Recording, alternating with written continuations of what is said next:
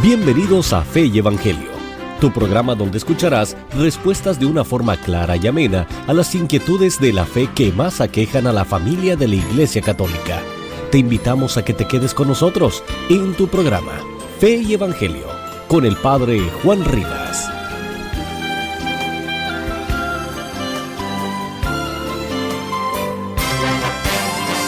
En el nombre del Padre, del Hijo y del Espíritu Santo. Amén. Hacemos por intercesión del corazón doloroso e inmaculado de María. ¿Por qué hacemos esta oración? Porque según Luis María Griñón de Montfort, María y el Espíritu Santo van a venir en los últimos tiempos a convocar al remanente fiel. Remanente fiel.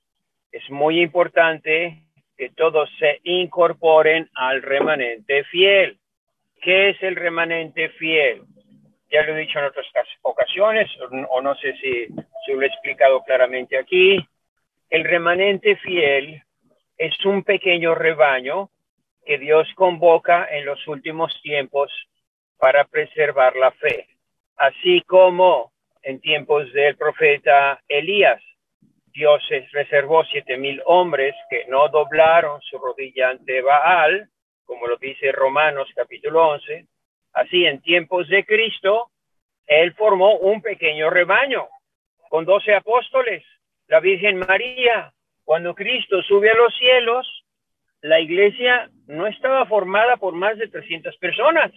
Así lo dice San Pablo, 300 personas.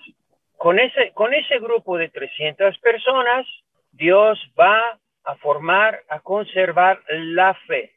Entonces, en estos tiempos, esos tiempos, cuando son los tiempos difíciles, cuando parece que todos han abandonado la fe, o los sacerdotes ya no enseñan la doctrina, o los pastores han abandonado a las ovejas, dice Jesús, que él, mismo va a guiar las ovejas, ¿no? ¿Cómo las guía? Pues las guía a través de, de un pequeño rebaño que él preserva en la fe.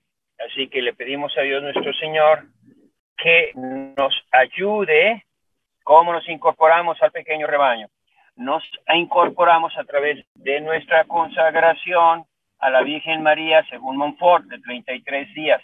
Esa es, por así decir, la entrada, pero no quiere decir que nada más por eso ya estamos en el pequeño rebaño. Si nos consagramos, es subirte al arca, pero tienes que permanecer. Fíjense qué interesante lo que nos dice Jesús. Dice que en los últimos tiempos se apagará la fe. Lo dice cuando, por ejemplo, cita a la viuda pobre que pide justicia al juez.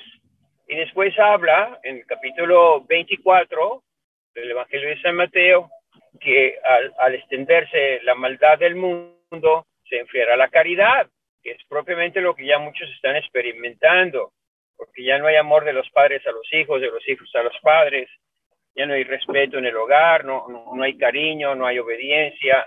Entonces, esas dos cosas, conservar la fe y conservar la caridad, son fundamentales para el remanente fiel.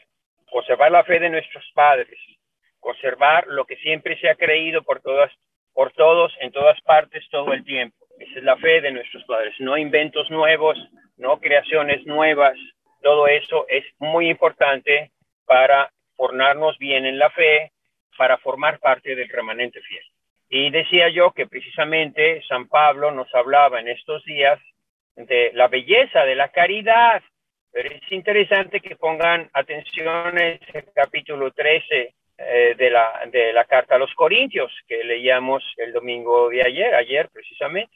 Dice que, que aunque tuviera lengua de ángeles, aunque hablara profecías, aunque viera mi, mi cuerpo las llamas, si no tengo caridad, de nada me sirve. Entonces empieza a hablar de los atributos, la caridad es paciente, la caridad es bondadosa. Esa caridad es totalmente extraordinaria, porque la paciencia y la bondad son las características de la bondad divina. Está hablando de un don excelente, de un don que permanece para siempre, la caridad como don, pero como don carismático, no como virtud, lo cual no quiere decir que no debemos de practicar la caridad, sino digo que en este caso San Pablo está hablando de los dones del Espíritu Santo y aplica la caridad, habla de la caridad como una virtud, un don, un regalo carismático Entonces estamos hablando de la caridad como don del Espíritu Santo, don carismático, así como el don de lenguas es un don, sí, el don de profecía, el don de hacer, el don de curar, todos los menciona San Pablo, dice, pero puede hablar de un don especial, que es la caridad. La caridad, y empieza a describir la caridad, decíamos, como caridad, los dones de la caridad es que es paciente, que es bondadosa, que digo, son características del amor divino, la caridad que se asemeja muchísimo, si no es ya reflejo del amor divino. Por eso, la caridad es un don del Espíritu Santo que debemos de pedir. Digo, no, es que no tengamos que practicarla, y, que va a ser algo así como ponerte un sombrero, no. Pero la caridad, en este caso, en el capítulo 13, como don que Dios da. Pues esa caridad es la que necesita el remanente fiel. Por eso debemos de cultivar nuestra amistad con el Espíritu Santo, para que el Espíritu Santo nos ayude, nos fortalezca, nos ilumine, nos llene de paz. Y dice al final una cosa curiosa de la caridad, dice, la caridad nunca acabará. Se apagarán la fe, se apagarán las profecías, pero la caridad no se acaba nunca. ¿Qué quiere decir eso? Que la caridad nos, nos une al cielo, es decir, como si ya estuviéramos viendo el cielo aquí, como si ya viviéramos el cielo. Así que qué hermoso que pudiéramos hacer un pedacito de cielo de nuestros hogares. Imagínense qué hermoso sería, ¿sí?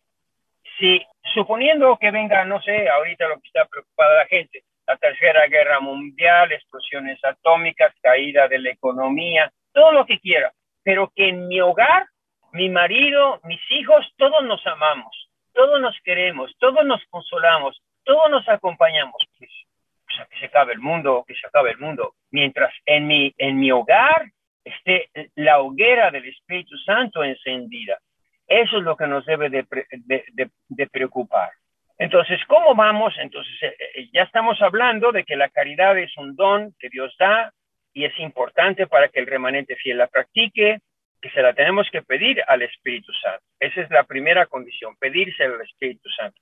Indudablemente también practicarla. ¿Cómo vamos a hacer que en mi hogar reine la caridad? Tratar de cultivar esa amistad en el Espíritu Santo, rezando el rosario todos los días en familia. A las 7 de la tarde, apaguen celulares, apaguen pantallas, apaguen todo. Y rezamos el rosario. Y después de cada misterio, o por lo menos en el tercer misterio, siempre decimos, ven Espíritu Santo a través de la poderosa intercesión del corazón doloroso e inmaculado de María, toma dice Entonces, esto es muy importante para que el Espíritu Santo nos guíe, para que no haya confusión, para que no tengas miedo. El Espíritu Santo te quita todos tus miedos, todos tus temores. El Espíritu Santo te protege, te llena de amor, te llena de fortaleza. Es más, te va a transformar como transformó a los apóstoles porque ahorita justamente todos vivimos encerrados con mascarilla, tenemos miedo, todo nos da miedo, nos da miedo el futuro, nos da miedo la calle, nos da miedo la policía, hasta la policía nos da miedo, todo nos mete miedo, nos da miedo que nos quedemos sin trabajo. Bueno, pues el Espíritu Santo viene a fortalecerte y a quitarte todos los miedos, para que entiendas lo que Dios va a hacer, lo que Dios va a hacer con el mundo. ¿Qué va a hacer con el mundo? Ya viene el fin del mundo, ya se va a acabar el mundo no, no se va a acabar.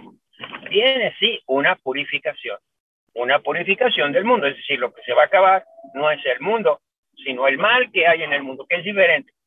Pero el mal ha impregnado tanto la sociedad que pues a nosotros casi nos va a parecer que se acaba el mundo.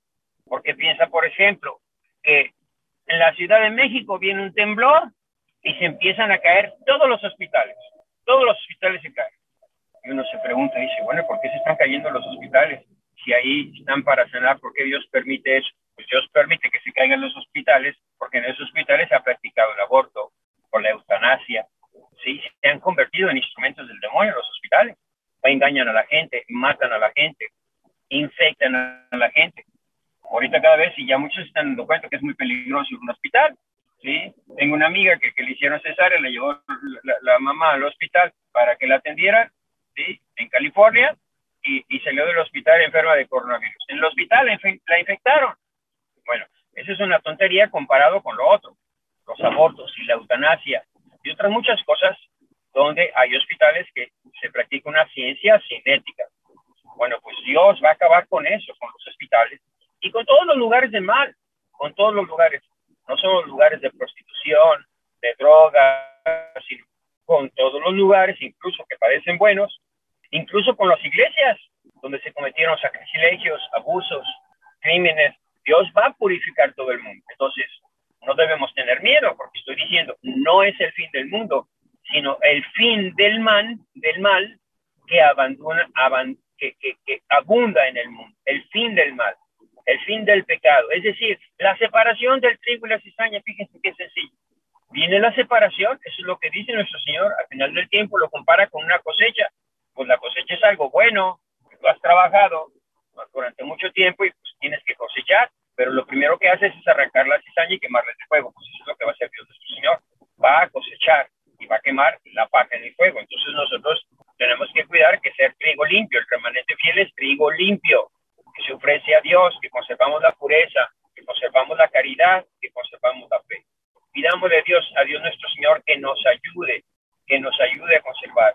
Y como pedimos el Espíritu Santo, ya lo dijimos, como lo invocamos, como logramos que venga a nosotros invocándolo, pidiéndoselo a Dios nuestro Señor, y también a través de la Santísima Virgen María, porque recuerden que el Pentecostés viene donde está la Virgen María rezando con los apóstoles, rezando con los apóstoles.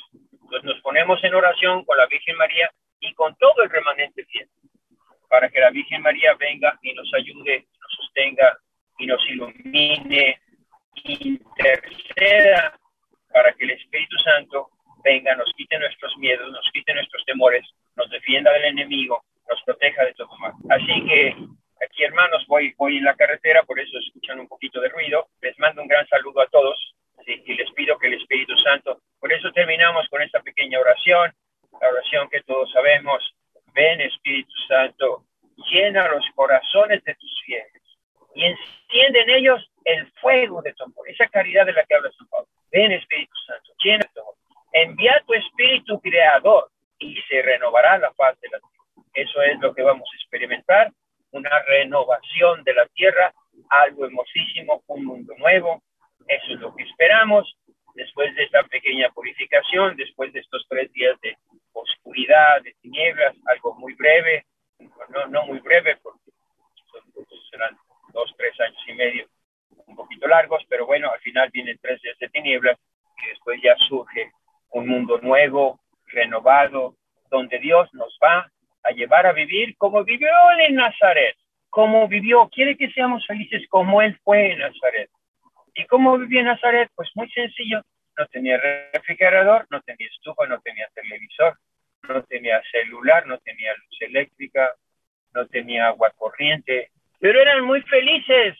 Jesús fue muy feliz, no, no, no es que la gente se quejara, o estuviera llorando, ay, porque no tengo televisión, ay, porque se fue la luz, ay, porque no tengo gas. No, no, no, no les preocupaba nada de eso, porque la manera de vivir era una vida más sencilla, ¿sí? Comían pollo a la leña, ordeñaban la vaca y, y nada de que, que, vaca de lo y cosas de esas, no, Comaban, comían de todo, vivían sanamente y vivían muy a gusto, eran felices. Si Jesús escoge ese tiempo, debe, haber sido el mejor tiempo en el mundo para vivir y para ser felices. Y eso es lo que Dios quiere, que nos libremos de cosas innecesarias que nos están destruyendo a tus hijos. Así que nada más, queridos hermanos, pidámosle al Espíritu Santo que nos ayude a vivir como la familia de Nazaret y que ya nos vayamos a preparando para vivir, ¿sí? Con lamparitas de petróleo, tranquilos, en paz, sin ruidos. Bueno, les, les voy a dar la bendición especial eh, invocando la sangre de Cristo, el poder de la cruz y el manto de María, para que en tu hogar la Virgen te proteja de todo mal, para que reine la paz, el amor, la alegría, la concordia y el perdón. En nomine Patris, et Filii, Espíritu Santi. Amén. Que Dios los bendiga. Bye. Muchas gracias por sintonizar esta edición de tu programa, Fe y Evangelio, con el Padre Juan Rivas. Escúchalo en vivo de lunes a viernes a la 1.30 de la tarde, hora de Los Ángeles, con repetición a las 7.30 de la noche.